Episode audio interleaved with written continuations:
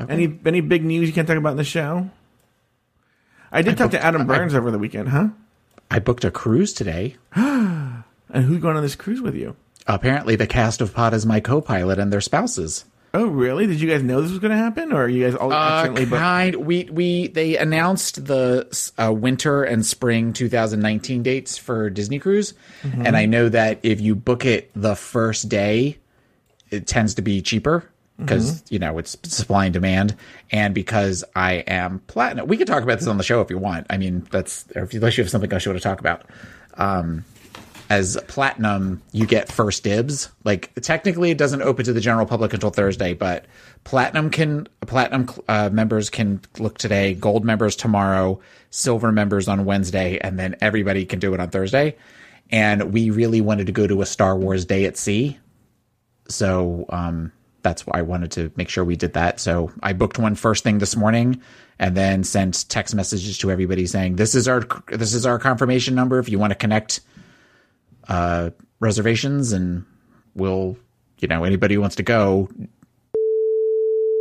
And I talked about going, but I know has talked about going too, because the Star Wars person. So, well, we're all planning on going in February of two thousand nineteen.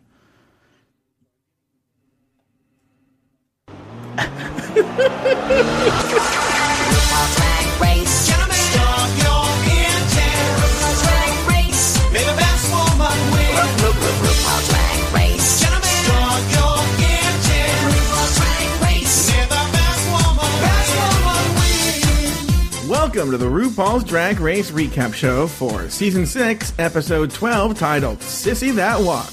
My name is Joe Batanz, and I am joined, as always, by one sickening, literally sickening co-host. Please tell me you're keeping all that in. From the podcast Pod Is My Copilot. Please say, not today, Satan. Not today. Yes! To Taylor, the latte boy. Hello, Taylor. Oh, when Hello, you, one Joseph. second, one second into you talking about it, I was like, oh, this is going to the beginning of the show. Okay, but I said real names of people. I know, so you yeah, have to, yeah, I know. Okay. I, when you said that, I was like, fuck you, I gotta beep all those names out. Hmm. So, um, how are you, Taylor? I'm doing well. I'm doing very well. We're coming. We're coming close to the end. We are coming. We have one more week to go. Can you? I, I, this the next week. You're gonna be waiting on pins and needles to record. I the know. Last episode. I don't know how I am going to bide the time. Waiting to record the next episode after we finish this one a week from now. Yeah. You have to wait a whole week thinking, ah, oh, the reunion. I wonder who wins. I know. I know. I just I just can't wait to see Magnolia Crawford with that crown on her head when there's the when there's the shock, surprise, wild card entry at the end. Oh, I think you're talking about Magnolia. That fantastic joke. Hmm. Anyway, uh, Taylor, I want to talk about something. I want to talk about how on your very own podcast, you uh, talked about how you wanted to have your co-host. I actually don't know why. I guess we'll find out this week on your show. You wanted them to take a Myers-Briggs test, correct? Yes. Yes. And so, you know, I took one years ago, mm-hmm. maybe fifteen years ago, uh, maybe twenty years ago now that I think about it. And, uh, And I vaguely remembered the results, but I go, you know, I want to try it again. Okay, do you want to explain briefly what a Myers-Briggs test is? It's a personality test, and it is often used in business. Um, it is often used to help as far as job searches. And it's a series of tests, a series of words, um, where you take two words and you pick the one that you most respond to. There's other variations on that, and the website that I sent you was definitely a variation on that. And then you receive your code, for lack of a better word, your Myers-Briggs personality code. And it's four letters, and there are sixteen possible options. And each of those series of letters, depending on what you get, states what kind of personality you have and what jobs you'd be good for, what you look for in a relationship.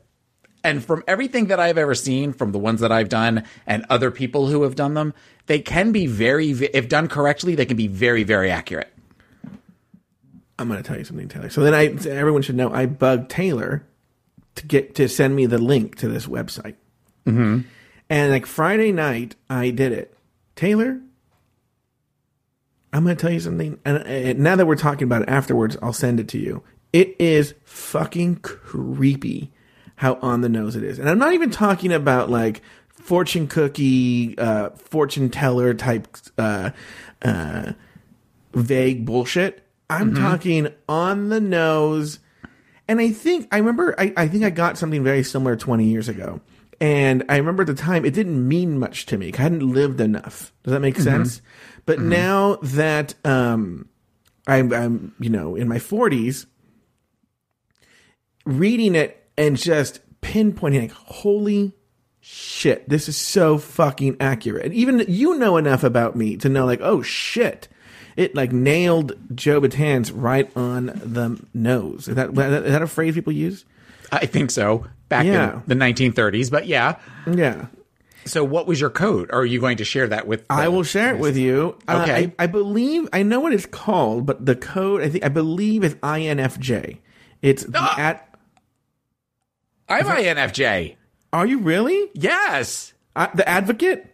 Yes, I'm the advocate. Oh my god, we're twinsies. Hi, hi, twin. My twin. We're twinsies. Hi, how are you? Yeah. Um, and oh my god, there was shit in there that I was like, oh my god, oh my god. I mean, I mean, like for instance, I mean, I don't want this to turn turn into therapy session, Joe, but I was reading more and more and more about it. But like for instance, about how y- you're you're not really suited for like a regular job, right? right? I don't have a regular job. I'm doing five things constantly at once, and I'm starting a nonprofit to help poor kids. You know, mm-hmm. because you always want to help people in the world. You're a therapist. But one, you know, there were even things that related to my personal relationship about how uh, you always feel you're putting everything into a relationship, or you know, you often do, and then you feel you don't get anything back. And that's how I felt with Cameron. And then, like, literally, I had major stomach issues when I was dating Cameron. I was reading about how that can happen with advocates because of of how they deal in relationships, and it manifests itself physically. I mean, everything. It was on the money. It was creepy. Yeah. It was creepy. And they sell a book through this website. They, I don't know if it's targeted towards each personality. It's forty dollars. It is. There's, I think there's one for each for yeah. each personality. I'm thinking about buying it. It was so, I'm like, well, because I've read other, I've been obsessed with it. I watched videos about the advocate, and it's crazy. It's yeah. crazy, Taylor. So what, so what are your thoughts on, on us being both advocates? I I think given what I know about you, you have you have public Joe persona, and you have the Joe that I know off off the air. And I definitely see bo- both sides of that. I definitely see that you are, because because while we kind of have this outward personality, because the first letter I is for introvert versus extrovert. And just because a person is an introvert doesn't mean that it's where they hide away. You know, we tend to be where we kind of wear our set. We can be where we appear extroverted, but we are actually b- both very introverted, and we are very much of the, we like time to ourselves in order to regenerate. We kind of, you know, need, need, need that quality alone time. Mm-hmm. And I think that's something you and I both share.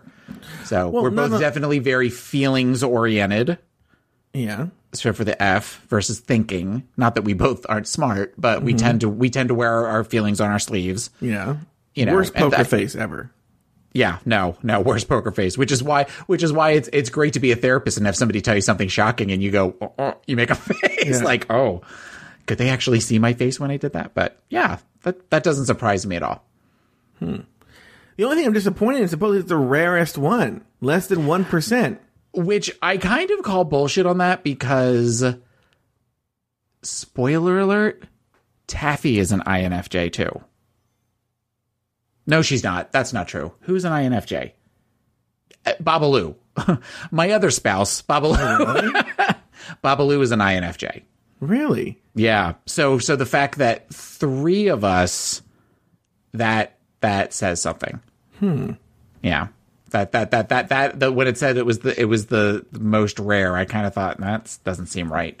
Yeah. But for anybody who wants to take this test, it's sixteen personalities dot com is where I got the information, and it's it's the number sixteen, by the way. Yeah, sixteen personalities dot com. Yeah. Now, is anything else going on? Oh, by the way, everyone should know. I have Taylor tries to play this. I have not heard from Taylor. The entire since we recorded last. I did call him with a very quick question the other day, and, uh, and by the way, I, I asked you about a song. I said, "Oh, what's your favorite duet from the eighties?"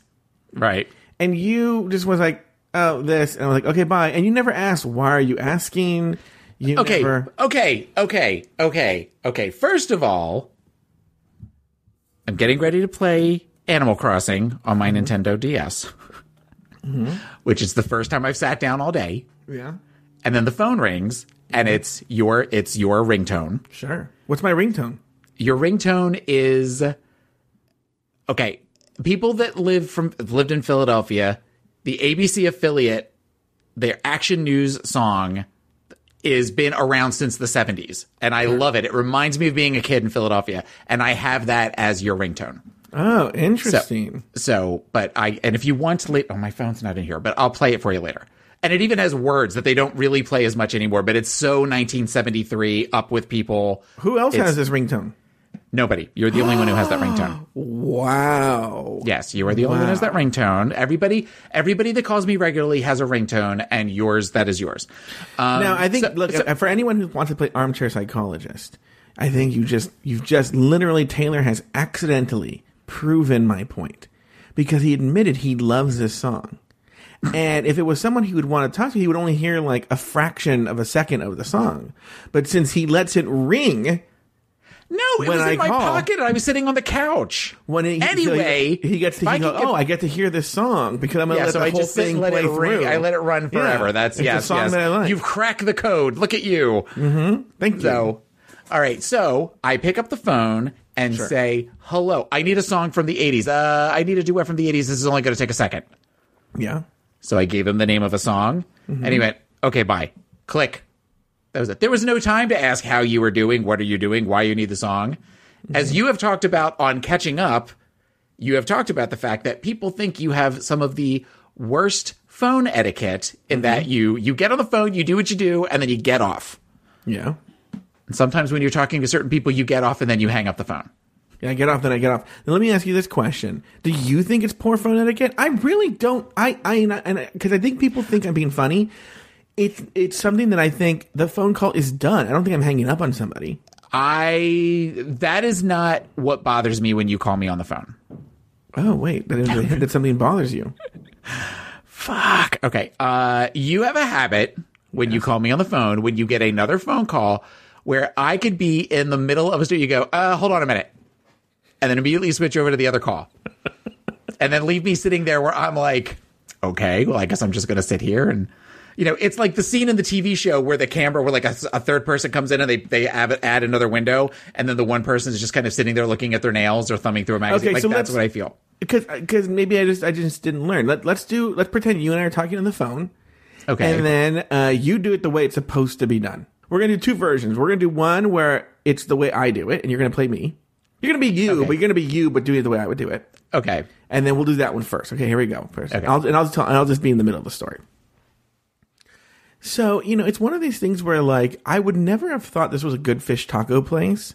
Uh, hold on a minute. Okay, that's the way I do it. Yes. And then I'm gone. Yes. Okay. Now, okay. Now, now let's do the way it's supposed to be done. Okay.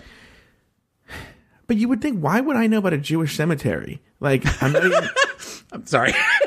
That was random. You have some fish tacos at Jewish cemetery. Okay, sorry, sorry. Why would I know anything about Jewish cemetery? But yet here I was, just walking around a Jewish cemetery, knowing where all the famous people were buried. Joe, yes, Joe, yeah. Could you hold on just a second? I've been waiting for this phone call, and it's really important. I will come right back. Okay. Okay. Okay. Thank you. Hold on just a second. Okay. Now let's do the goodbye part. Let's do. I'm going to talk, and then you you do the way I say goodbye. Okay. All right. So, okay, well, uh, you know what? I better go start dinner because it's getting late. Okay, goodbye. Is it really? that, is exactly, that is exactly how you do it. Okay, goodbye. Okay. All right, then that's how it's supposed to be done.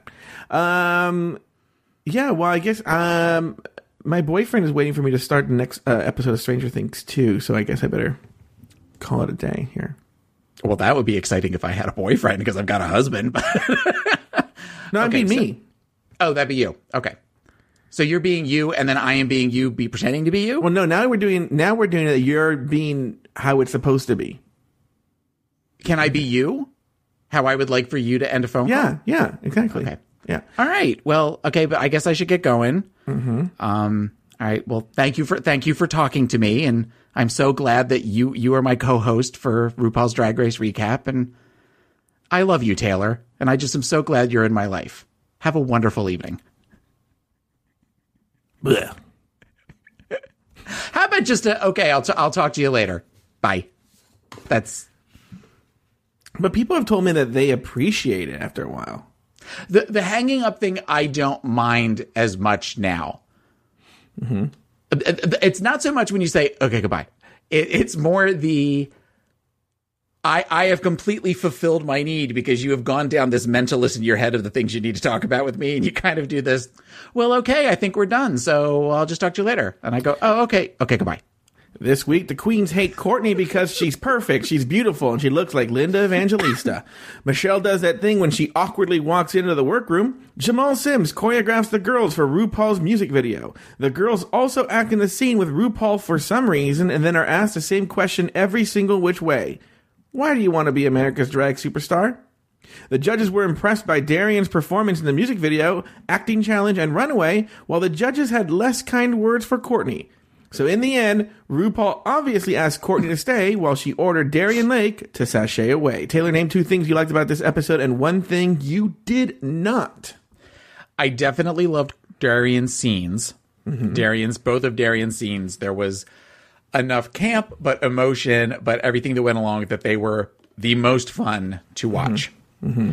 Um, that's, that's like, if it were going in order of reverse, of, that's the second thing I liked the most. This, to me, was a perfect Adore Delano episode.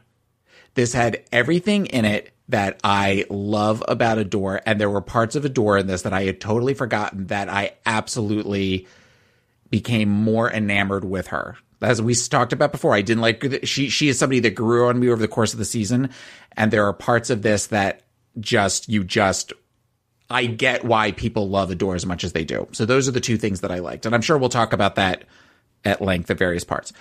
Um, the thing that I did not like, I almost want to save for later, if that's if that's right. Okay. That's all fine. Right? I'm okay with that. What about you? Uh, two things I liked about this episode. Uh, I liked that it was the second to last episode. Um, you know, all of the ones who are remaining actually have some element that they are compelling television. I, Courtney of the th- among the three is the least compelling, but they're all they're all really comfortable on television, and that made them e- that made them interesting to watch, despite the fact that there was nothing to do with them. Does that make sense? It, it, it was a blessing and a curse because they all are interesting in their own right, like you're saying, but together. It, it, there's there's not a lot of content here. There's not a lot of chemistry. There isn't. There isn't. Yeah. Also thought all I think I thought a lot of the outfits were on point. I think I like that, but we'll get to that. We will definitely get to that. Uh, in other words, I liked how RuPaul looked. We will definitely get to that. And then uh, I also liked that it was Santino's last episode. Oh, yeah, you're right. It is. Mm-hmm. That never occurred to me. You're absolutely right. And then what I didn't like, you know, I kind I mean, I, I made a joke about it in here, but if you actually look at the episode, in theory, you would think Courtney should have been the one to go home. And I guess we'll get more into that. That that is the one thing that I did not like. I I I think Courtney should have gone home. I think yeah. it should have been. I think it should have been Adore. But on this episode alone, if you take it from uh, this episode compared to other stuff, mm-hmm. I mean, I understand that Courtney was Courtney was never in the bottom two, right? No, she was never in the bottom no. two. So, and you know, you kind of got the, the the unofficial point system that we we go by. Then Darian makes sense, but it, watching the lip syncs too. But then Adore wasn't at the bottom a bunch of times. Right, but then you, you also figured they loved just about everything about Adore, and Ad- if if that was a lip sync for your life where there was a winner, Adore clearly won that lip sync. Watching the four of them, Adore was somebody that anytime you watched her, you couldn't take your eyes off of her, especially when they would do those screens of where they had all four of them. She was the one that I was fixated on. Uh, you better watch what you're saying. Why? Oh, wait, during the lip sync? Yeah. Oh, I have tea about the lip sync later. Oh, okay. Yeah. Well, well, from somebody who didn't have tea watching it, it, it was she was she was great to watch. You're, you're, you're going to want to pull that video up again.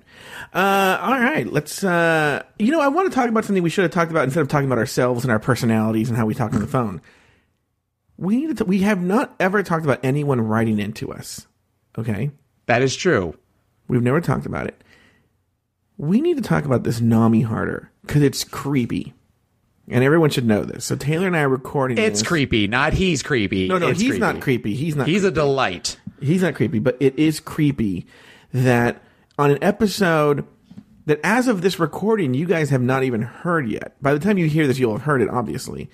But on it, we made a joke about how we said something and we said, oh, we're going to get some emails about this correcting us. And, and we both said at the same time, we almost, you know, did a jinx. And we said, Nami Harder, like at the same right. time, right? Mm-hmm. Bef- the episode hasn't aired, guys. We got an, a, a Twitter direct message from Nami Harder saying, I, I don't know if you guys have recorded Glitterball yet, and that's on the Glitterball episode. Actually, let me get my phone and read the direct message. Okay. For some reason, I always thought he was from Australia. He is, isn't he? I mean, from I always thought he was from New Zealand. And now oh, for some reason, he, I thought he was from, like, New Jersey. No, he's from Australia, we found out. From Melbourne. Okay, here we go. This is from Nami Harder. Uh, this is, again, you guys, when we got this, you had not heard Glitterball. I think we had just released Drag My Wedding. It was the day we released Drag My Wedding, we get this message. Hi, I'm not sure. I'm doing an American accent, sorry. Hi, I'm not sure if you have re- already recorded the Glitterball episode for Season six, Patreon. I wanted to give some information in defense of Courtney. In Australia, we don't have Banshee Girls, so Courtney would have known what, what, oh, Courtney would not have known what this was. What she had dressed as we call a bogan. These are typically uncouth, lower-educated people that dress similar to Courtney in this episode. It would be common to hear the phrase, just popping down to the servo to buy some duries. Oi, Davo, where's my thongs? Which means, I'm just heading down to the petrol station to buy... I would need to translate his translation. I'm just heading down to the petrol station to buy some cigarettes. Excuse me, David, do you know where my flip-flops are? So we got, we called it. We predicted an email, but he even sent it before. He's that good. He's that good. And we're that good because we figured out he was going to do it. We just didn't realize how well he was going to do it. That he, he's so in tune with this podcast that he makes comments on it before they're even released. Yeah. Now let me ask you this question. If you went down to Australia, would would you meet up with Nami Harder? Absolutely. If I ever went to Australia, I would meet up with any of our of our listeners that are down there. Would you ever want to sleep with a listener? Uh, yeah, assuming you assuming assuming you were single. Assuming you were assuming I was single. Okay, do you not remember Adonis B? Oh, yeah. Well, I don't think Adonis B listens to this Patreon. No, I think show. We creeped Adonis B out. No, and no, he no, ran no, screaming no, into no, the no, no, no, no. He's he, no, he, he he messaged us recently about something. Oh, uh, but like just like, oh, hi, nice to hear you guys. I think when we released an episode about. Uh, one of the off-season episodes. Okay. But uh, he still listens. But um, oh, trust me, Adonis B loves the attention. Are you friends with him on Facebook? No. Uh, it's like a gay cruise ad every day. And I'm like, does, does he work?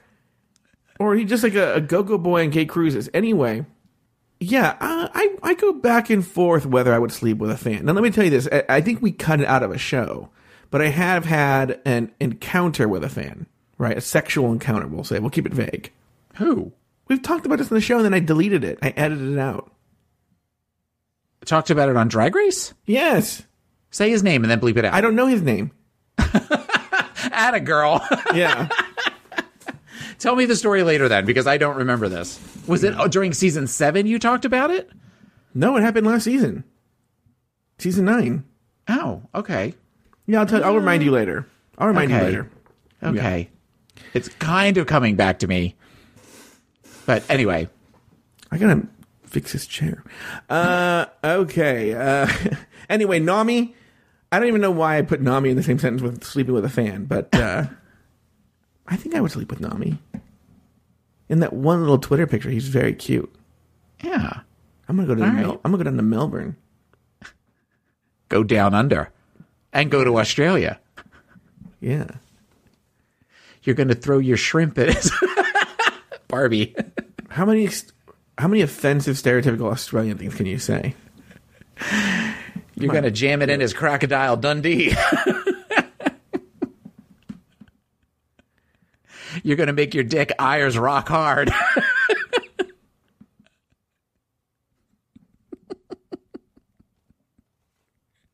You're going to make him Priscilla, queen of your desert. Um,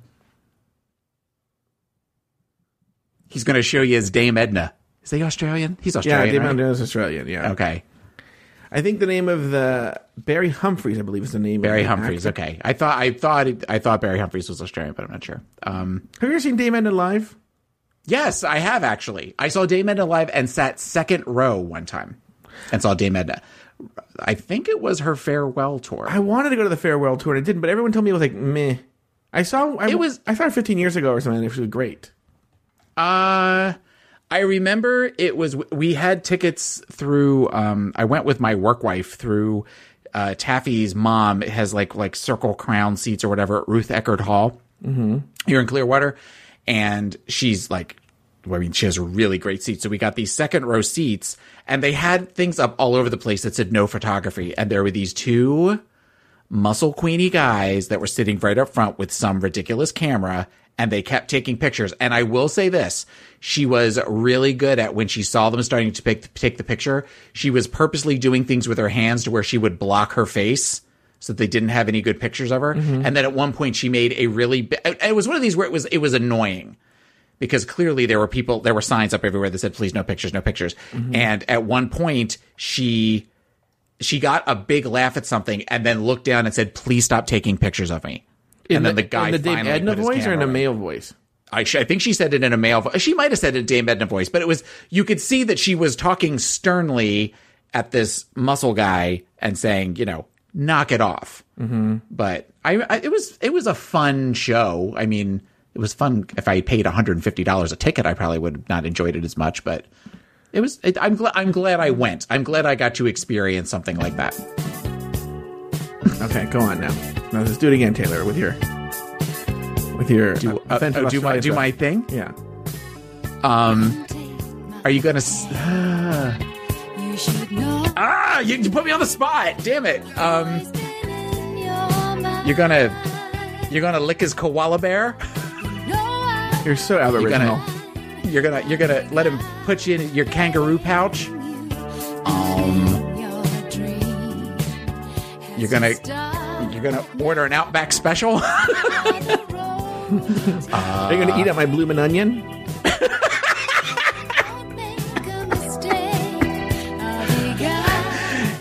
gonna, gonna. Are you gonna get yourself some Alice Springs chicken? Have to believe we are magic. Nothing can stand in our way. And we're really trying to kill that on this episode. Okay, but now, all right, the, you said to me yeah, when you called, yeah. you, you said to me, no, that's not what I'm going to talk about. I need a song. I need a duet from the eighties. Mm-hmm. And the first song I picked was from that soundtrack. Mm-hmm. And you were like, I don't know that song, which actually hurt my heart a little bit because, oh, God, I love this song so much. Oh, Ladies' Choice at the roller rink. Ladies' Choice. I love the song. She walks in. Oh, I want to slow dance at a middle school dance now, but not like in a Kevin Spacey way, like in an actual like be in middle school. What are your thoughts on this Kevin Spacey thing? Oh God, don't get me started on that. I think it's gross. I think that I think it's gross on multiple levels. It's gross. Th- it's gross that he did it. Mm-hmm. It's gross that. that we're talking about it over such a beautiful song. I know.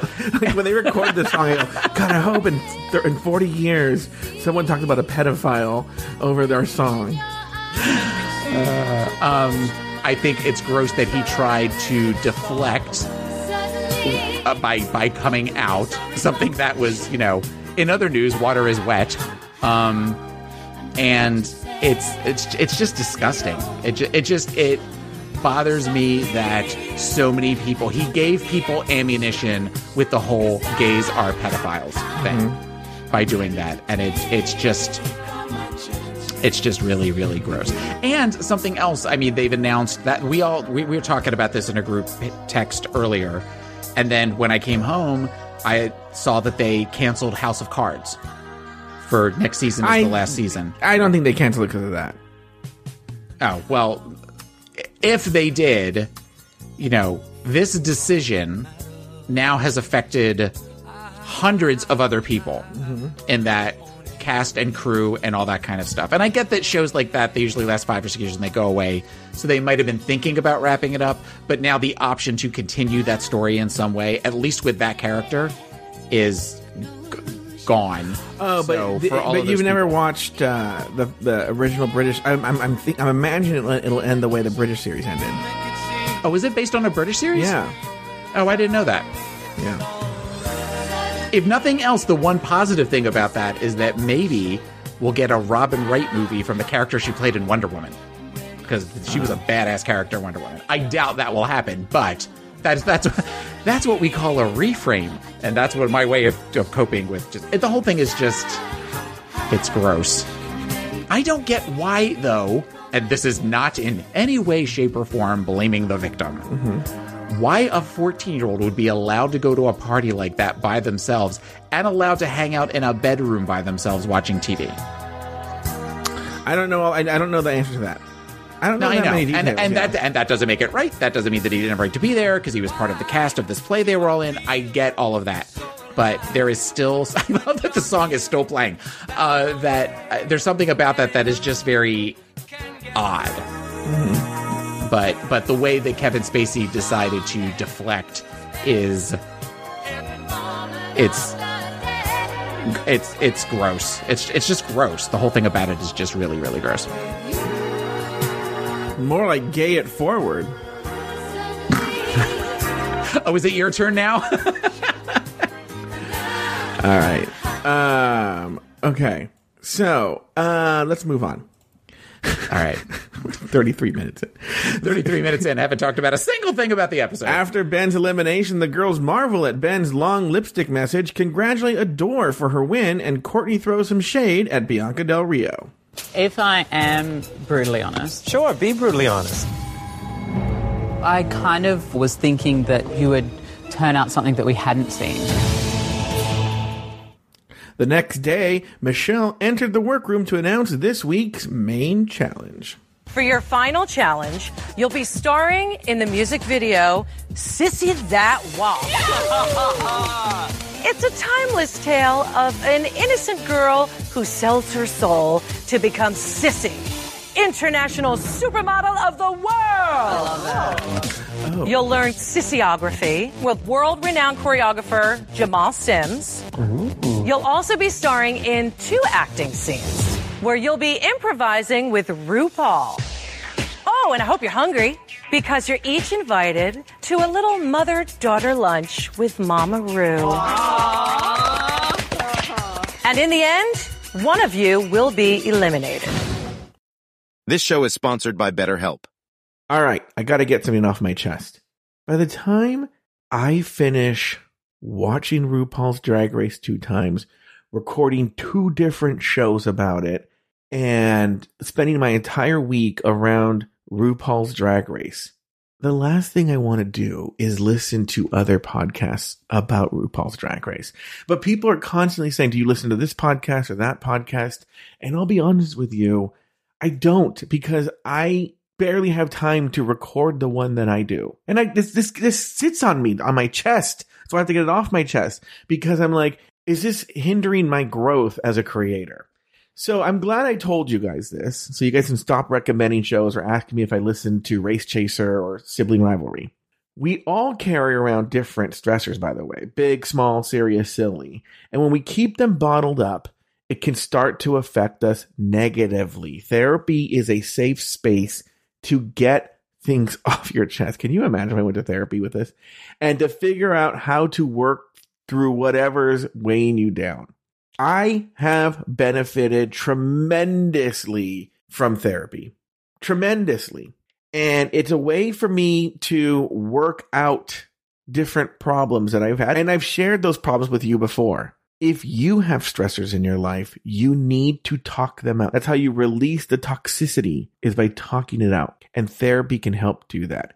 If you're thinking of starting therapy, give BetterHelp a try. It's entirely online, When they designed it, they designed it to be convenient, flexible, and suited to your schedule. All you got to do is just fill out a brief questionnaire, and they'll match you with a licensed therapist. And by the way, if you don't like your therapist, you can just switch therapists at any time at no additional charge.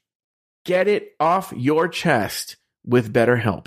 Visit BetterHelp.com slash drag race today to get ten percent off your first month. That's BetterHelp, H E L P dot com slash drag race. I forgot to mention this before we played the clip. Make sure to pay attention. I'm going to go back. Pay attention to something. I want you to hear something here. And I, and I, okay. I rejiggered it. I have a clip, an extra clip. But but pay attention. This doesn't make any sense.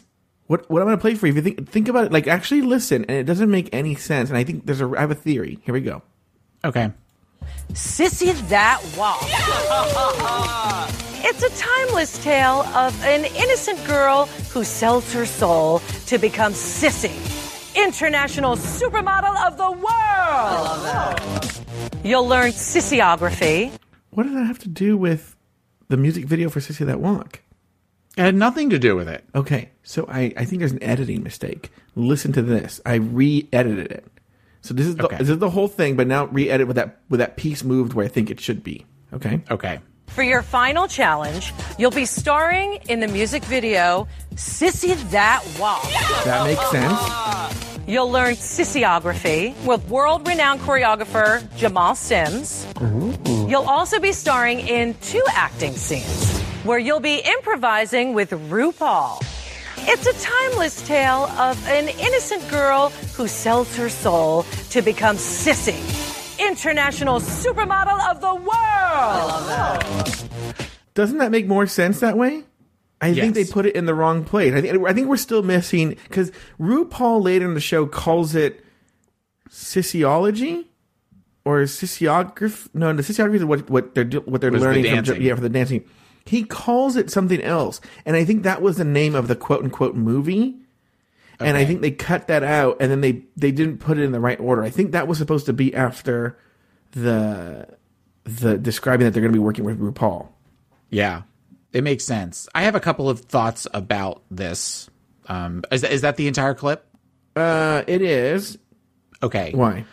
Um, first of all, I loved I love Guido style from back in the eighties, and Michelle Visage was particularly Jersey this episode with the looks and the struggle to get down the stairs without falling and breaking her hip. Yeah. But the earrings, the earrings that were the state of New Jersey, I loved those earrings so much. They were so gross and so I didn't even ball. notice. Oh yeah, no. As soon as I saw them, I was just like, I would wear the shit out of those if I was if I looked like Michelle Visage. Um, I wonder if, and I'm sure I know that we have, um. We have drag listener listeners that are also performers and also drag queens and stuff. So I would be curious if any of them, when she says at one point to sit down to a mother-daughter lunch, if that is considered offensive in the drag community, if you have an actual drag mother, if that is looked at as where she, where RuPaul is kind of coming in and now they're all her children, they're all her girls, they're all her daughters. If that is, if in a situation like with Laganja and Alyssa being her drag mother, if that is considered offensive or not. That's just one of those. I don't know if you know the answer to that, but I don't know the answer. But what I would I would guess the answer is that RuPaul's almost seen like Mother Earth. That makes sense. She's okay. everyone's mom, mama. You know what I'm saying? And then when you go into the RuPaul's Drag Race family, she becomes your mother as well, because she's essentially giving you a new kind of life. And so it doesn't make Alyssa Edwards any less her drag mother, because then Alyssa Edwards would say that RuPaul is her drag mother. Yeah. Yeah, but not everybody's drag mother goes on Drag Race. No, so. But what I'm saying is they they would make different arguments. I, th- I don't think they would. I think there would be some weird, almost like goddess type argument. Okay. So, and I have one other comment. It's it's it's immediately following the part that you we didn't play, and that's where she talks about the fact that one of them will go home, and they all looked shocked at that. And Adore makes some comment about, well, th- we just figured we, the four of us, were going to the finale because that's the way it's always been. It's not the way it's always been. Did they do that in season five? I don't think so, because because the, the last it was the last three that did the video with RuPaul as Judge Judy and all that. So the only thing that I could think of that was where they had a top four was All Stars, but I don't think they would have seen All Stars at that point. All Stars one, I mean. Yeah. So that was just. No, they would have odd... seen All Stars one. All Stars one film. All Stars one aired between season four and season five.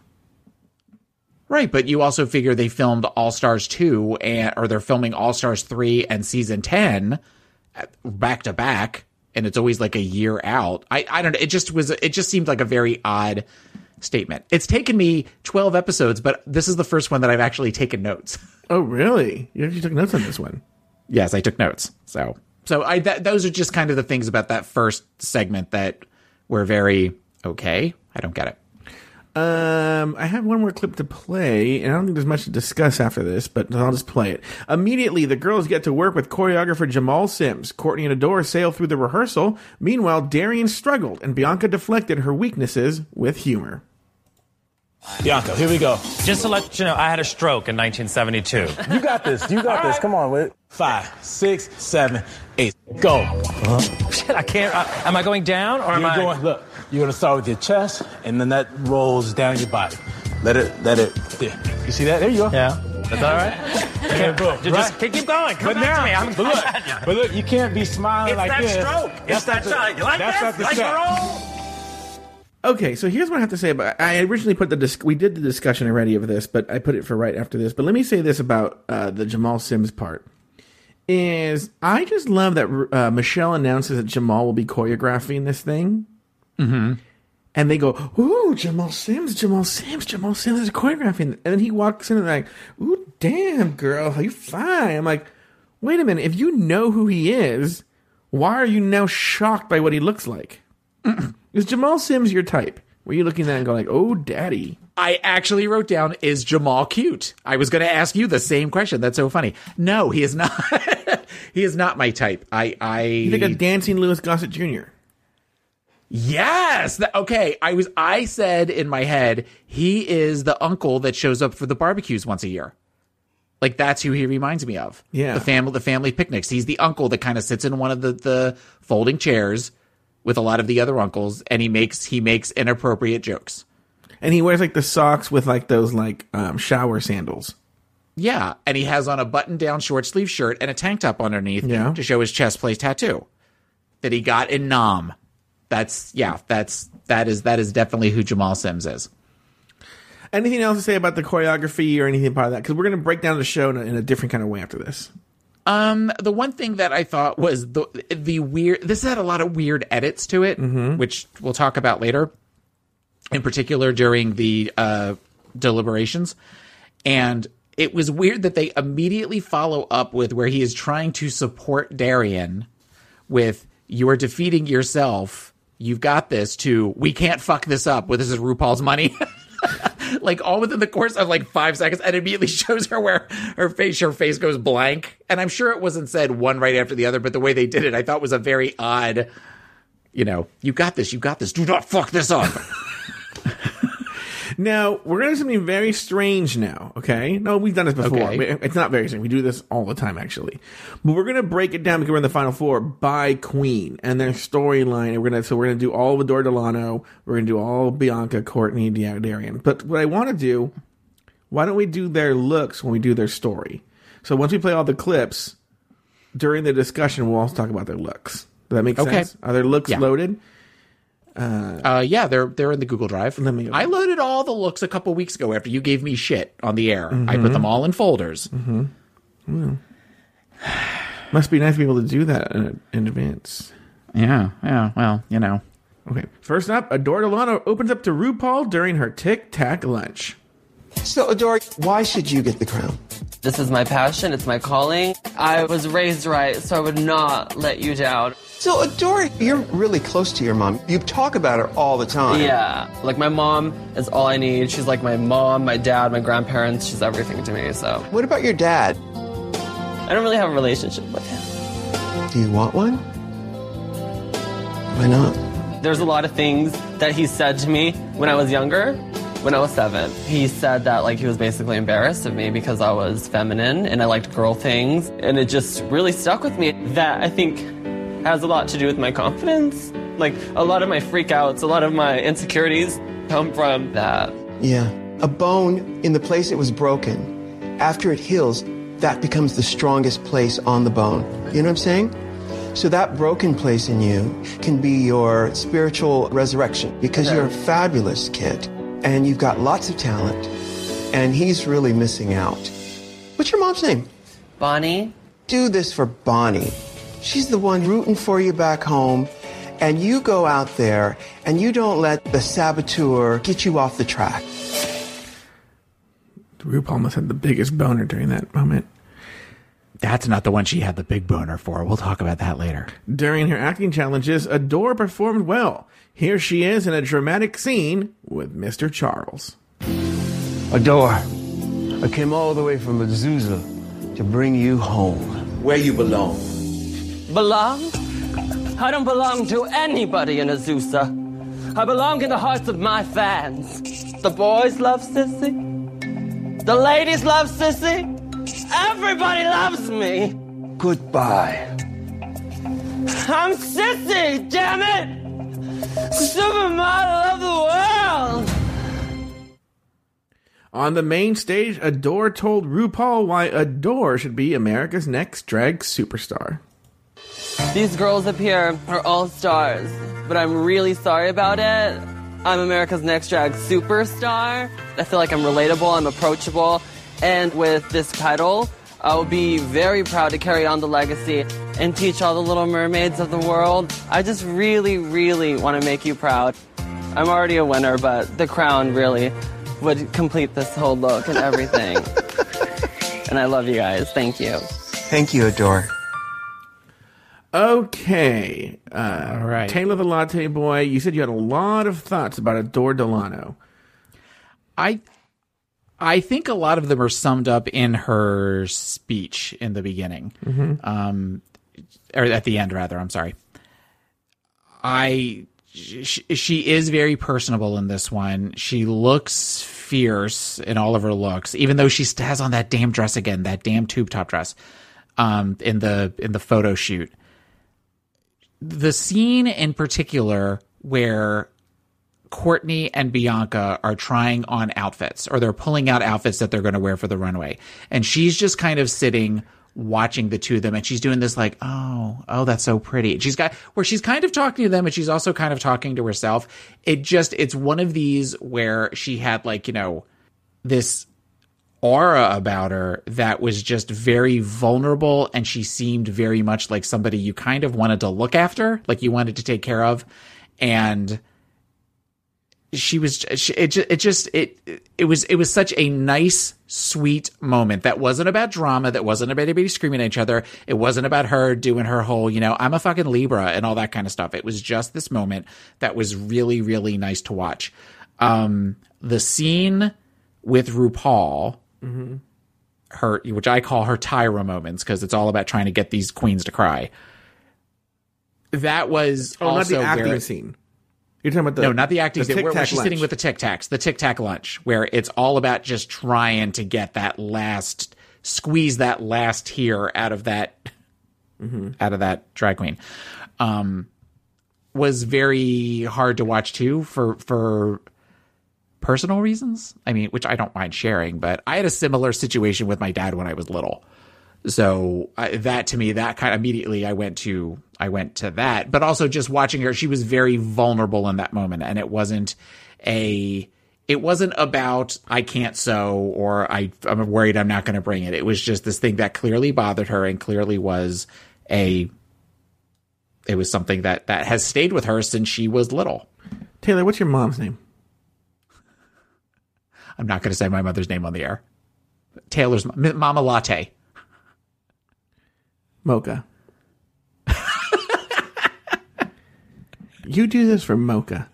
She's the one that's Don't been there. Don't make fun f- of me. I'm not Don't making fun, fun of you. I'm making fun of RuPaul. Okay. You do this right. for Mocha. You know, all the way back in oh. Paterson, New Jersey. I don't know, where does she live? I do not. Paterson. No. Paterson, New Jersey is North Jersey. I am from South Jersey. South Jersey, born and raised. Reminds me of, uh, and I know this makes no sense to you, but to anyone who does, a kid in college who hated this other kid. And he was like, um, he's from Fresno. I'm from Bakersfield. Like, okay. Both... What were your thoughts on Adore? You know, the act, the acting challenge with RuPaul, I thought she was just channeling her Anna Nicole Smith impression. It was it was a little Anna Nicole Smith. It was that... Anna Nicole Smith. Uh, and, you know, Michelle gave her major prop, but there was, this is the judging thing where everybody gets a compliment and no one gets any negative uh, critiques. So... Adore was amazing in telenovela and such a great actress. I thought it was, I didn't think it was that good. Um, in terms of the Tic Tac lunch, I feel cry once and you got me, but I feel like this is like the third week in a row that Adore was crying. And it seemed to me that she was now using it to, she, she, I think she's very smart and very, she can read people very well, and she saw that like RuPaul's eyes would light up and she would get his attention and sympathy. And I think she used that to her advantage. Because why is she crying so much? Uh, I respectfully disagree on that one. I, th- I think the – because you figure – and if you watch it, and this kind of goes back to that Tyra moment – where she's like, you know, oh, tell me about your mother. Your mother's really, really gay. What about your dad? I mean, like, immediately, like, almost shocks Adore the way the way that she goes after that. This one, and particularly with Darian, when we get to Darian, that is is just kind of ew. So I, I think that the in particular this one, the crying when she was talking about her dad. She kind when she did the thing of where she said, "Do you have a relationship with your dad?" and she didn't answer. She just shook her head and immediately started to, to cry. I I would hope that was genuine. I would hope that was genuine. Well, she's a, but I, I, I, to me, it makes sense why all the little tweens love Adore. This is it, oh, she has yeah. the same emotions, even though she's twenty-three in this. Um, okay, let's talk about her look. You want to describe it, Taylor? Her look, uh, her look is she is wearing a sequenced, as they as they alluded to, Roxy Andrews, um, little mini dress with that comes to some some almost some Harlequin type points at the bottom, big, big sequins, and she has on like fuchsia colored shoes. She has on blonde hair with definitely some roots showing, bright pink lipstick. I thought she looked great. I, this is definitely this is a this is a look for me that shows the progression of where she was when she she doesn't look sloppy here. She doesn't look unpolished, and I would give her a toot here. How about you? You like those shoes with that dress? Yeah, because it's they're shiny and flashy, and so it goes with the dress in some ways. I don't think I like the color of the shoe with the dress. And I didn't even think about how much I hated the wig till you pointed out it had dark roots showing. Yeah, because at one point she says, I thought you had a headband on because it was so dark. Yeah. Um, I'll give it a toot for Adore. I probably wouldn't really like this in real life, I'll be honest with you. But for Adore, okay. It's a toot. All right. All right, moving on. Bianca Del Rio. She told RuPaul some jokes during her Tic Tac lunch. Hello. Hello. Come on in. I feel like I'm at the Last Supper. Well, here you are. Here Top I am. four. I know. You're very astute. You're one of the better players we've had come through here. Where's that come from? I've had some amazing people in my life that have taught me that, you know, that were like, Queen, you don't need to wear that wig. You don't need to say that. And now I catch myself on countless occasions saying things to other queens that I'm like, I sound like the old one now, you know? Now the rest of the world will see that nicer side. Are you prepared for that? You've been filming this? There's tape in those cameras? Yeah. Oh, great. Coming into this competition, I had no intentions of mentoring any child, but it's been kind of refreshing in a weird, fucked up way. During her scene with Mister Charles, Bianca performed well. I came all the way from New Orleans to bring you home. Don't you know who I am? I am Sissy. Sissy! S I. M- all right, maybe I don't know how to spell. But I don't play Scrabble, because you know why? I am supermodel of the world. If you can't love yourself, girl, how in the hell you gonna love somebody else? Huh? Oh, now you writing poetry? Have a drink on me, you bastard! Finally, Bianca explained to RuPaul why Bianca should be America's Next Drag Superstar. There's an old saying that you can't teach an old dog new tricks. For me, it wasn't going through the competition with an adolescent charm, going through it with a fabulous body and beauty, or going through it with great lip sync talents. I had dresses, I had hair, and a guard. I have built up this wall, and this experience has changed me, and I didn't expect it to be this magical or this inspiring, but it is. I went through it self-discovery, accepting that I'm not such a bad bitch. And I thank all of you personally from the bottom of my chilly little heart. Thanks. Taylor the Latte Boy, your thoughts on Bianca Del Rio? It was, I, I thought the, the final speech was very rehearsed. It, it, it felt, it did not feel, while nice and while mature and while gracious, it felt very much where she was in her hotel room at night practicing that speech. That's just my thought on that. I thought her scenes as Sissy were some of the best um, from an improv standpoint. And the S I, well, I never said I could spell, was funny. Um, it, it was, she, she, at this point, I think she kind of knew, at the very least, if she didn't already know she had it, she knew she was in top three. That it really it was kind of hers to lose at this point. You know, it's so funny until they, it comes up on this episode and she mentions it herself. I didn't realize how much of a wall there was between us and Bianca. And do we really know, like, do we really know Bianca at all? Like, I feel, for better or for worse, we feel like we know Adore, you know? And I, and I get yeah. the sense that I know Darian as well. I don't get the sense that I know Courtney, but it, it I feel like I do because I feel like you see what you get. I feel like she's kind of like, I don't mean a shallow person. I think she is a good person, but what I mean is like shallow. I don't think there's a lot of depth there. Does that make sense? Yeah. Whereas Bianca, I feel there is a lot there, but she is just so guarded. And she talks about how she, she let her guard down, but I don't think she really did. And I, I think she skated by without having to show that. I think she let her guard down in that she helped other queens on the show. I think that that was her, and that she had those moments. You know, I mean, you, you love to make fun of me because of the cincher thing, but th- that is something where that was a moment that I think she went into this thinking it was going to be just a constant fight all the time. And, you know, when you think about it, in the beginning of the show, she was nothing. When she wasn't talking, her job was to stand in the back and roll her eyes. And she didn't, well, she did it with Courtney one time this episode, but for the most part, she kind of stopped doing that. But don't you think, this just struck me right now, that many of the people who win this show are kind of ice queens that you never really get to know? And even though the ones who they are vulnerable and make themselves vulnerable become really famous, they don't win. So, like, let's go back. Sasha Velour, do you really feel that you know Sasha Velour? No. Do you feel that you know Bob or Violet? Jinx. Violet, no. Bob, Bob, yeah. I think I think Bob shared. I mean, Bob talked about his mom, and uh, I do feel okay. Jinx made herself very vulnerable. Jinx did, and I would say Alaska did too. But Sharon, Raja, I don't care. Tyra, I don't care about Tyra. Or, or, Tyra barely knows she won. Um.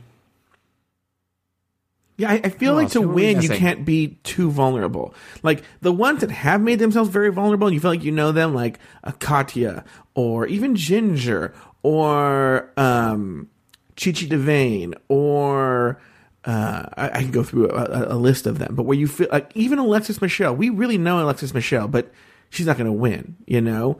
Uh, I would say with, with Ben. Ben, for as much as they talked about her being a character, I think there was enough moments on that show behind the scenes and in Untucked where you do get what I felt like I knew Ben by the time that she left the show. I know that the judges didn't seem to be able to see it as far as things she always kind of hid behind a costume.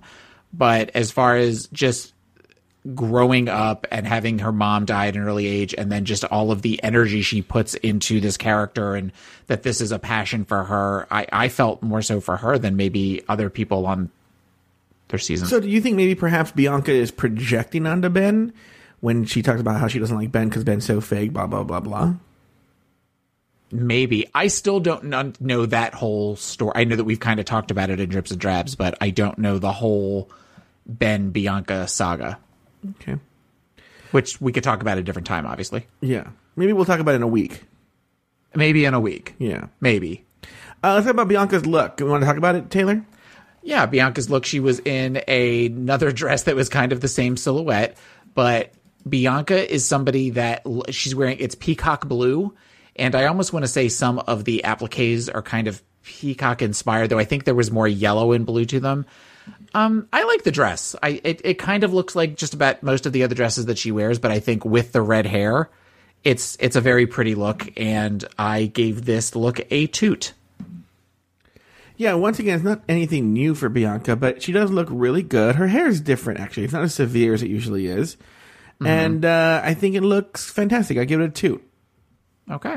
All right. Courtney Act. During the Tic Tac lunch, Courtney seemed confused by the idea that she seems insincere. So one hundred thousand dollars, America's next drag superstar. Why should you get the crown? I can look good. I can sing good. I can dance good. And if there's somebody else who's better than me, then they should win. But I truly feel that I have been my best, and I feel that I have been the best as well. You've been criticized for resting on pretty and being diplomatic in a way that felt sort of canned. What about the emotional, uh, vulnerable side of Courtney Act? I know it concerns me that it seems canned, because I truly feel like I come from this place of objectivity, and I feel like in the competition as well, I'm in like work mode and I'm focused. Right. On work. We can all stand for a little bit more humanity, even if that humanity seems messy and uh, uncomfortable. I know that you have that vulnerability. I can see it in your eyes, and I'm very proud of you. Give them hell out there. I will. Thank you. During the acting scene with Mister Charles, Courtney came off as weird. Now, you're not going to be able to see it because it's visual, but she has like weird shit tied in her hair, and it's yeah. it's weird. She has, she's like she's going for a kooky look. Her yes. glasses are off, like all off kilter. And I've come all the way from Sydney to bring you home. I belong right here. I don't even sound Australian anymore. Everybody loves me here. The whole world loves Sissy. I see now that Courtney's dead, so goodbye forever. No! I'm the supermodel of the world! Finally, Courtney explained to RuPaul why Courtney should be America's next drag superstar. Um, in Australia, I'm Australia's drag superstar. And I've had so many wonderful opportunities there to have a lot of good moments and a lot of bad moments and learn from all of that. And I sort of came to America as like a polished product. And I feel that I can take this and I can make the most out of it. You say this is the Olympics of drag, and I want to take that Olympic torch and I want to keep running with it, and I want to be America's next drag superstar. All right, Taylor, your thoughts on Courtney Act. One thing that we haven't talked about that is a common theme with the four interviews is the lighting on RuPaul is horrible. She looks, it is not good lighting for her, where you can pretty much see the where where the makeup ends and the actual skin tone begins with the wig. But that's, I have I have that on a note. Um, Courtney, this I was really disappointed with Courtney's performances, uh, not only with the this one, but the, where she was slapping back and forth. Yeah, um, that one was bad too. Like for, for those of you listening who didn't watch the episode, there was a whole other acting uh, scene with all the girls. I didn't pull because it's primarily visual, and in this one they're like taking RuPaul's a photographer who's trying to like provoke them, and Courtney's is particularly really atrocious. Do you get the references where those two, where the two scenes come from? One of them seems very Dream Girls-y, but I don't know. No, God, it's Mahogany. Oh, it's, so because he because when he comes back with the outfit, he's supposed to look like Billy D. Williams. Oh, I, I and I did not think get that it. there is a I think that there is one scene where he's trying to get where a photographer is trying to get Diana Ross to where he's making her do all these stupid things, and she goes nuts, and he starts taking pictures of her, which I think is played by. Uh, Uh, who played Norman Bates? Uh, Tony Perkins. Oh, really? I haven't seen that movie since I was little. Again, little gay boys watching Mahogany in nineteen seventy-eight yeah. on H B O.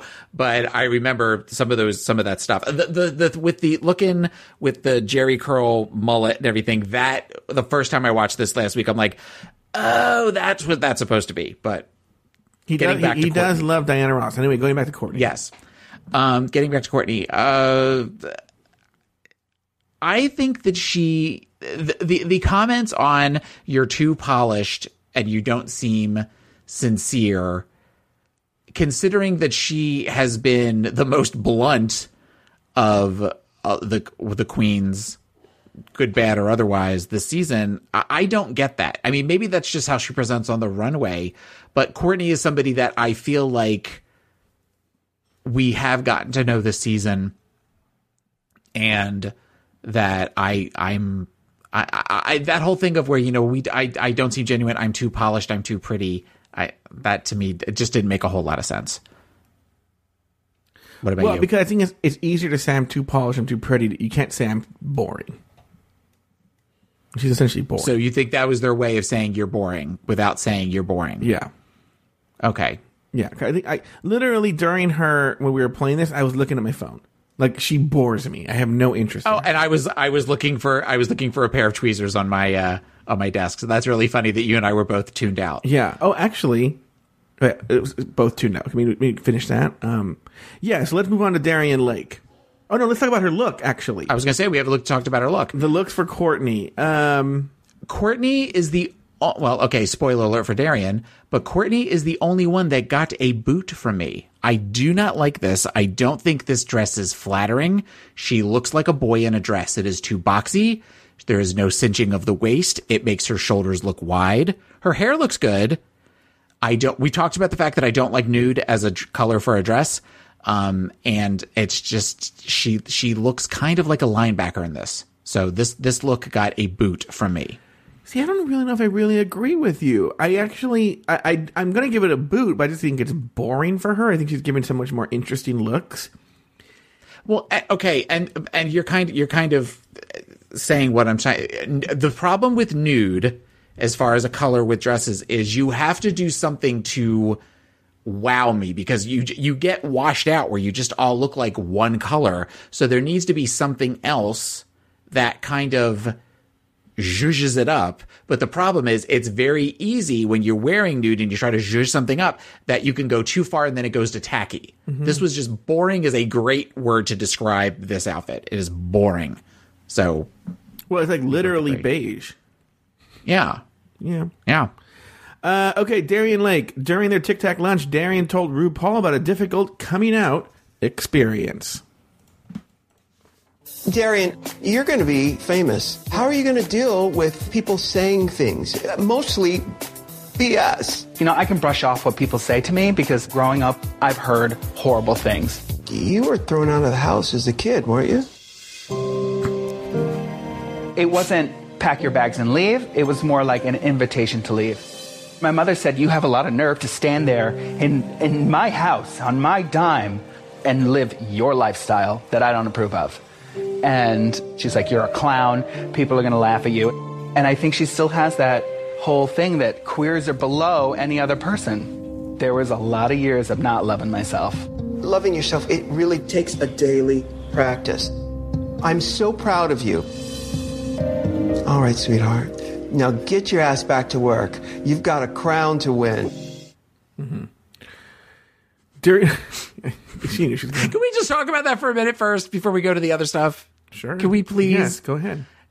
That is the moment when she, when RuPaul says, you were thrown out of the house, weren't you? You can actually watch her get an erection. You, the, she gets so excited. And they even for a split second go back to RuPaul. And she's got this creepy smile on her face.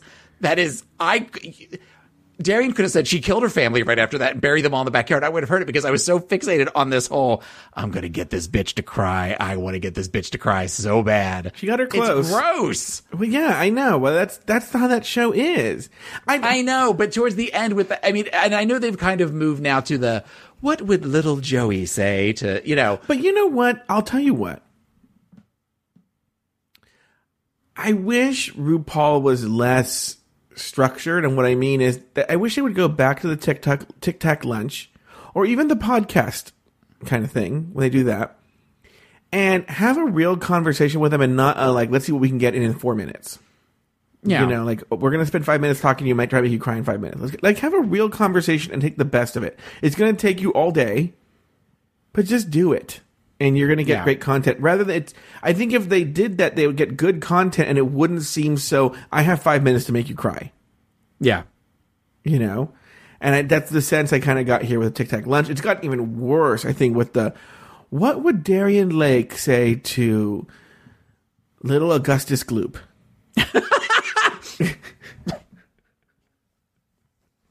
You're horrible.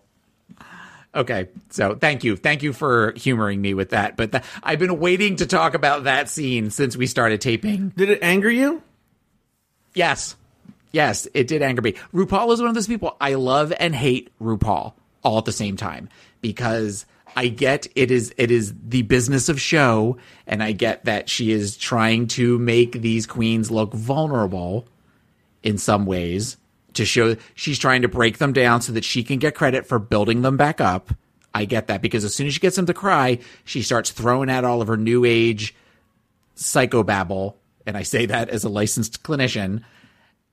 And it it pisses me off. It pisses me off because it's it's it's it's not to genuinely help these girls. Mm-hmm. It comes off as tears equal ratings. And the I want the ratings. That's what it comes off as to me. But then there are times that she's very funny, and there are times that she is very personable. But this whole the one-on-one pieces is not her strength to me. I'm sure we'll get letters on that, but that's that's my opinion. During her scene with Mister Charles, Darian started off weak but ended strong. This is where I belong. This is my home. On the stage. On the covers of the magazines. So goodbye forever. Help! I'm sorry.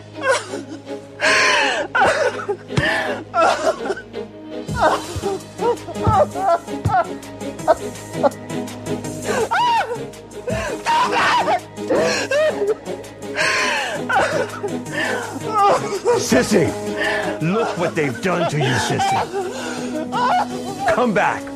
Would you still have me? Come to me. Come on, Mama. Finally, Darian explained to RuPaul why Darian should be America's next drag superstar. I'm going to give you more queen per pound. There's no comparing me to others. Adore, sometimes you get a little rattled. Bianca, I could teach you maybe a little thing about sensitivity. Courtney, what a sexy dish. But this dish needs a little salt. You have seen my talents. I will make everyone who's sitting there thinking that they're not good enough, that if this old bitter queen can do it, anybody can do it. Thank you. All right, Taylor. Uh, our last queen, Darian Lake, your thoughts, apart from, we, we got your thoughts on her Tic Tac Lunch, but what about the acting scene? What were your thoughts on that? The acting scene was my favorite one. The act, not the, the first part of it was a little bland, but if you put the scenes together, it looks like somebody who is trying to be in control and has it for a moment. And then when Billy D. Charles walks out of the room, that's when she completely crumbles. Mm-hmm. And the whole thing at the end where she goes, "Will you still have me?" I mean, I thought it was just, it was, it was a smart movement, moment, moment mm-hmm. and a smart thing to do. And that was my favorite of all of them. Um, I think her speech of the four might have been the reason that she didn't get picked for the top three. Oh, really? Why? I think I, th- I think it was already determined. But go ahead. Well, okay, but I mean, okay, again, playing along like somebody who doesn't think about the manipulations. All and right, Donna Sugars. Because it seemed to have the least hum- humility and the least gratitude of the four. Courtney was close, mm-hmm. but it seemed like, you know, one thing that you don't do in that moment where you're talking about appreciating the moment is you don't tear down the other three people, especially when you've supposedly had this like kumbaya experience with the four of you where you all just got done talking about it, how much you've enjoyed this experience and getting to know each other. When I first met you, I thought this. And when I first met you, I was scared of you and all that kind of stuff. To do something like that was, was tacky. And I also think that she kind of falls into the Ginger Minj school of I'm going to try to make a comment about a big queen winning the show, mm-hmm. And while hers was a little more subtle than I remember Ginger Minj saying something along the lines of, you never had a big queen, never had a big girl win this, it's time for a big girl. I, there was just something about it that it just didn't seem, it seemed very Darian, the, the parts of Darian that you don't necessarily like. And when she says to Bianca, I could teach you some sensitivity, she said more bitchy things about people than anybody else this season. That's, tr- that's a good point. I never thought about it. Um, I actually think we talked about it before. I mean, I thought, look, if we break it down, her Tic Tac lunch, she cried, so she gave Rube a plus. Or she mm-hmm. teared up. I'll say she teared up. She shared. Courtney, what did what did we learn from Courtney? I'm comparing her to Courtney because clearly Adore and Bianca are going through the top three. Okay, so that yeah. third spot is up for grabs between Courtney and Darian. All right, who wins in the Tic Tac lunch? Darian or Courtney? Darian. Okay. In the acting one, who wins, Darian or Courtney? Darian. And then on the speech, though, that's a t- that's a tricky one, right? Uh, I don't know. I mean, they're both. I didn't like either one. Okay, so let's give it a tie. And then who wins on the looks? Let's talk about the looks. What did What did you think of Darian's look? Uh, I, I, this, this still feels very off the rack to me, but I thought she looked beautiful, and I thought that for a final showing. I I love the color of the dress. That bluish purple, I am all about that. And I thought the red hair looked good. I thought her makeup looked great. It was it was enjoyable. Much more so than Courtney. I think she looks great, actually. I mean, look, it, she's a big girl. She is only going to be able to do off the rack, okay? Not necessarily. I I think you have, like, Ginger Minj, I think, had some looks that were, if they were off the rack, they weren't mall off the rack. Because Ginger Minj talked about a couple of her looks that she spent a significant amount of money on. Yeah, do we believe any of that? All right. Wasn't it like well, twenty thousand dollars? Wasn't it some crazy one? Remember that? It was some no, joke. It was something like five thousand dollars. I don't think it was twenty thousand dollars, but it was...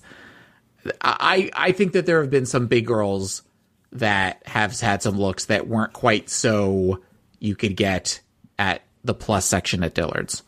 So... All right, so then who wins in the in the in, so it, it clearly it should have been Darian that went through, unless you're saying it, yes. it all depends on that speech. And I thought of the two lip syncs. I thought that she was she was better because Courtney was still doing that weird jerky arm thing, and I, I, no, it sh- it it really should have been. No, we we're also taking the dance into into consideration because she apparently had difficulty with the dance. Oh, that's true. That's true. She had difficulty with so. the dance, and she didn't look. And at the end of the day, didn't they, no? She makes it into the video, right? Yes, all four of them in the video. Which, okay, this is something else we kind of have to go back towards the towards the beginning of the thing. And this kind of goes to also the Glitterball thing. Why they would put her in a jumpsuit mm-hmm. makes no sense to me, because I get that the other ones all are having like kind of the bathing suit type outfits, but the jumpsuit just accentuates those legs. And then at one point, if you actually watch the video for Sissy That Walk, there is a side view of her where she is stomping on a treadmill that is really, really unflattering. And I, I just can't imagine. I can't imagine. I can't imagine that, that that's really kind of what it boils down to. Like, I don't get that there are outfits, you know, I am friends with some larger women. I might podcast with a larger woman, and I've seen her in bathing suits that are very flattering. And as she says, hide a myriad of sins, that I think that she couldn't have stood out at, as much as she did compared to the other three and the little skimpy that all kind of looked like they were like almost like a girl group. And then you kind of have this bodysuit next to them that doesn't ma- it, it, it just really it, it actually made me mad that they put her in that, because I feel like they could have done more to help her to stand out in a more positive way than she did. Thank you. You know, I did an acting scene with a famous person once, and everybody left the party and you were left alone in the bedroom watching T V. Do you want to hear it? Yeah, I'll only play a little part of it, and then we'll play the whole. I'll put the. I'll tag the whole thing after at the very end of the show. After after all, like the our Instagram that the tag at the end, at the very uh-huh. end, I'll put the whole thing. But um, there's an intro, so I, I don't know how to skip the intro, but maybe I can. The setting for this scene is a cheap Southern hotel. You, Anne, are what polite society calls a lady of ill repute. You are very beautiful, however, and have attracted the attention of Logan, son of the governor of the state. Logan, played by Vincent Price, opens the scene as he pounds on the door of your room. Ann. Annie. Annie, you can open up this door? Logan, please, go away. You don't want me, and I don't want Come you. Come on, open up this door. No. Well, in that case... Look what you've done. I'll have it fixed. And who'll pay for it? Your father, as usual? Yeah, we'll take it out of the state budget. What's the use of being the governor's son if you can't enjoy some of the privileges? Aren't you a little old to be dragging on your father's coattails? Why don't you do something on your own for a change? I am. I'm learning to be the next governor of the state. When my daddy steps down, I'll step up. It's all been laid out very carefully. Oh, yeah? So I'll put the whole thing at the end, the whole scene with Vincent Price. What is that from? What? It's a scene I did with what? Vincent Price.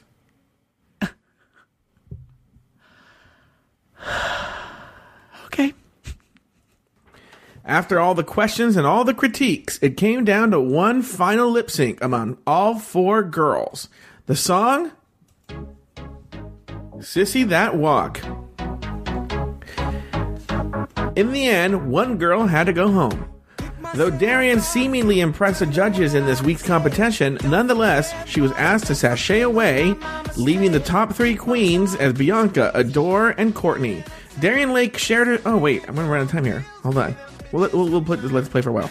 But Darian Lake shared her thoughts on her time in the competition and then performed perhaps the best exit in the history of the show.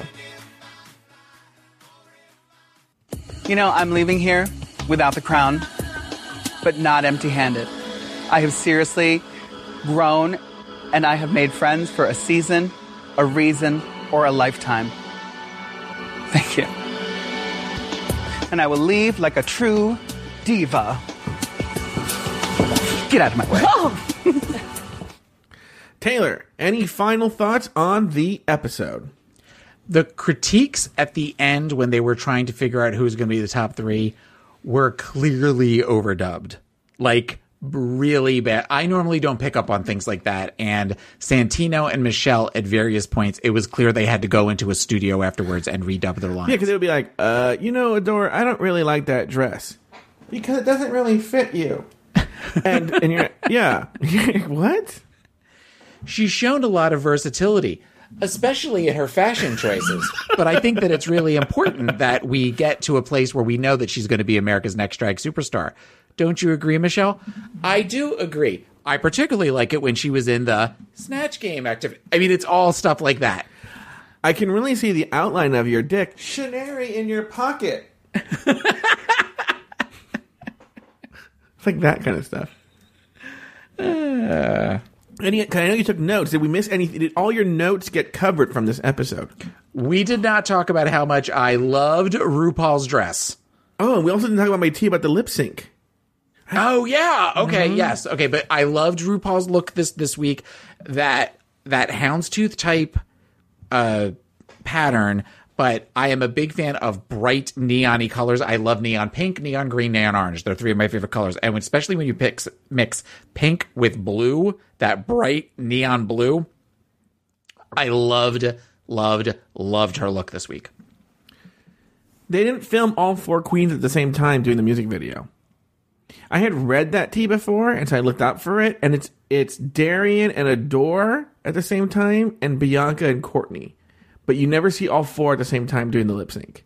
And if well, you, that makes sense because they'd all be banging into each other. Yeah. So if you look at it, you're like, and it's funny because they kind of give it away because you'll see like Darian and Adore cross the stage at the same time or Bianca and Courtney, but you never yeah. see all four on the stage at the same time. So there was a part okay. where you said earlier where you especially you, you would look at Adore, especially when they were, all four were singing, but you never they were never all four singing. But yes, you, but I still agree with you. I still agree with that, that your eye is drawn to Adore. And that might explain if it was Adore versus Darian, why Darian didn't. Because Bianca was kind of middle of the road. So then you sort of have two that are like, eh, they're, they're okay. Mm-hmm. I wonder how often, or not how often, how many times do you think that they ever lip sync for their lives? Do you think they lip sync more than once? for angles and stuff. I know they do two runway walks. I don't know if they do two lip syncs. Because if you had a situation, well, of course, they also did that where she did the double elimination with Honey Mahogany and... Uh, no, it wasn't Honey Mahogany. It was... Um, or maybe they got no, double... Honey Mahogany and Vivian Pinoy. Oh, Vivian Pinoy. But they also did... Pinoy. They did it with Dax Exclamation Point and Layla McQueen. Right, but they also did it with Honey, because that was the first time that they did it, was a double elimination. And and I so maybe that is something where she's seen enough. But I would almost think, because Bianca and Courtney were just kind of meh. So if you have two of them that are like that, unless she already had it like set in her head, and she gave Bianca an opportunity, or she gave uh, Darian an opportunity to wow at the end. Maybe, I don't know. You just reminded me of something, though. This and this is what this segment is for, anything we forgot. Remember when Adore got pissed because she said Darian copied her with the, like, um, her pussy on fire, and she, like, put and put out the flame or something? Yeah. That's pretty an on-the-nose kind of thing to do. I don't really think Darian was copying some innovative move Adore came up with. Right. Do you? No. No, it makes sense. And when I'm on the treadmill at the gym, mm-hmm. and that song comes on, I think about doing that same move myself. Well, because look, here's the deal, and Adore should take that in consideration. With that jumpsuit on, Darian's mm-hmm. pussy was probably literally on fire. When I wear the jumpsuit on the treadmill at the gym, I know my pussy's on fire. Yeah. That's a horrifying image. That's a horrifying mental image. That does, I don't know if it happens to thin people, but I know, I, I have been going to the gym a lot, but for some reason it hasn't happened. But where, like, when I go to, on the treadmill success, you know, in consecutive sessions, mm-hmm. uh, I do get some sort of, like, underwear taint abrasive action going. Uh, it, hasn't, it hasn't happened uh, lately. I don't know why, but I, I do get... Because you're getting thinner. Oh, maybe. Might. There's not as much chub rub to rub maybe. Your chub. Well, that concludes this week's episode of RuPaul's Drag Race Recap. Join us next week and every week as we dissect, discuss, and deconstruct each episode during this very special season of RuPaul's Drag Race Recap. So, for Taylor the Latte Boy and myself... Sashay awake. Sashay awake. Good Lord. Sashay away until next week.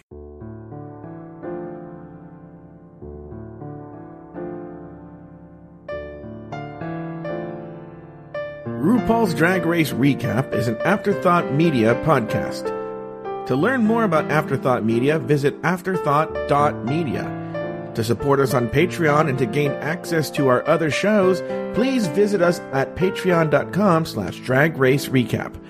For a small monthly fee, you gain access to hours of bonus content weekly, frequent live shows, and access to our extensive back catalog. To contact the show, email us at drag race recap at gmail dot com. Follow the show on Instagram and Twitter at drag race recap, and follow the show on Facebook at facebook dot com slash drag race recap. You can find Taylor the Latte Boy on his other podcast called Pod Is My Copilot, available at pod is my copilot dot com and everywhere you get your podcasts. You can also follow Taylor on Twitter at P I M C Taylor and on Instagram at P I M C Taylor. Joe Batanz is the host of many other podcasts, and you can find those podcasts at afterthought dot media or at patreon dot com slash drag race recap. You can follow Joe Batanz on Twitter and Instagram at Joe Batanz, that's J O E B E T A N C E. This episode was recorded in the summer or fall of twenty seventeen and originally released on Patreon.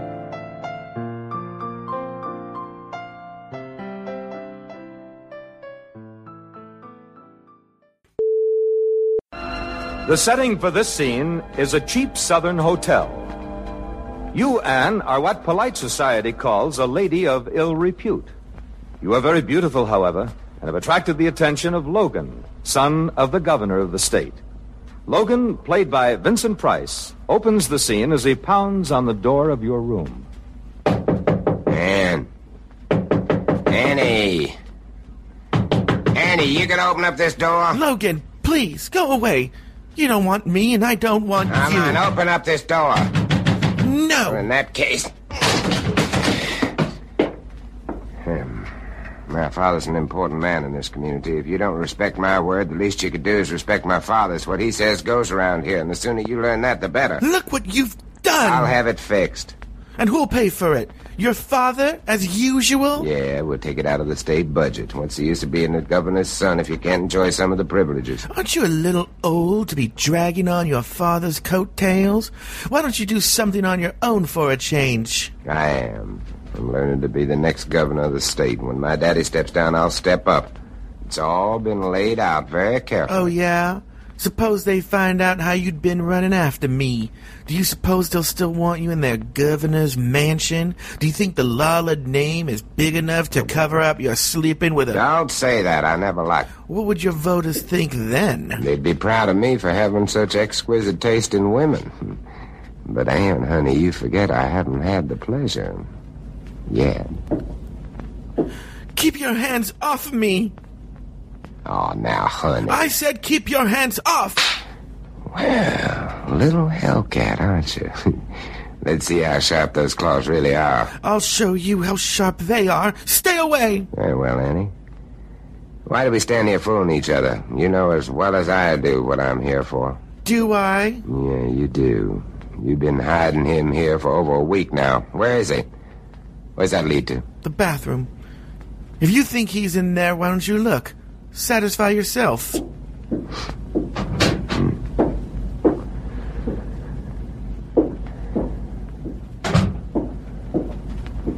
Well? Stalling, weren't you? I hope so. Giving him time to get away. Think you're smart, don't you? Well, Annie, darling, may it please you to know that I also think you're smart. Thank you. Too smart. This time you've outsmarted yourself. There are vigilantes all around this hotel. We'll get him, and when we do, we'll string him up. Well, goodbye, little lady. Wait! Yeah? You once said you wanted me. Yeah, I vaguely recollect once I did say something like that. Do you still? And if I do? A trade. Never in this world. A trade. Him for me. My life for his life. Your life? It's the same thing. Hey, Annie, honey, you flatter me no end. When? Tonight. Not enough. What are your terms? Tonight and every night. Whenever I want you. In other words, forever. Forever? Forever. Is it a deal? It's a deal. Now you're talking. And you know, he's a lucky man, that friend of yours.